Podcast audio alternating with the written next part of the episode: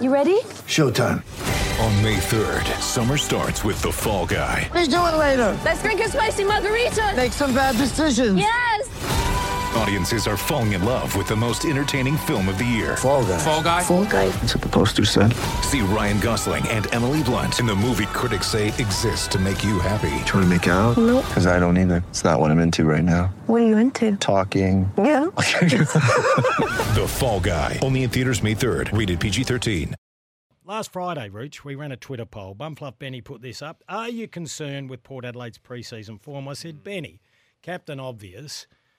I said, we know what the answer will be. And he said, no, no. So we had a little coffee on this.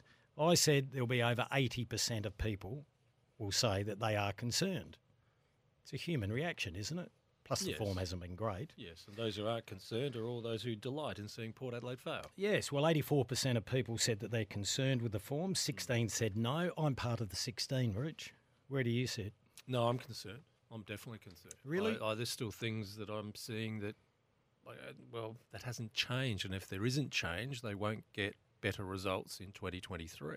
Now, No, I don't subscribe to that. I- I- Season hasn't even started yet. I'd, I'd be keen for your review of the preseason. It's short, and we know not every team has the same agenda in the preseason. Like the Western Bulldogs and GWS went with only one trial game. They preferred to go with a different sort of build up. Other clubs have gone pretty serious into it because they've got some serious questions to ask of themselves.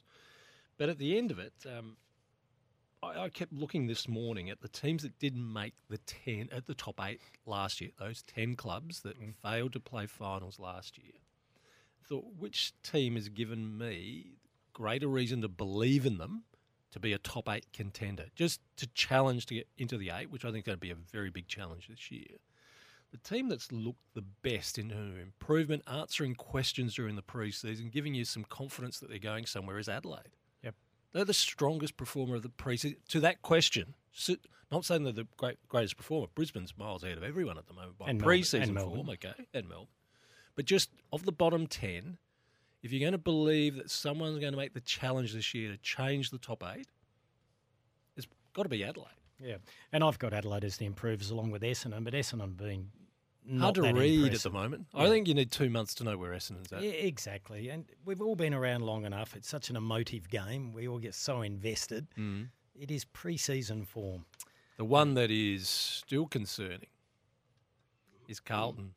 The injuries, the form that they've shown in the preseason, they've they haven't had things go right for them, which is disappointing for Michael Voss. Mm.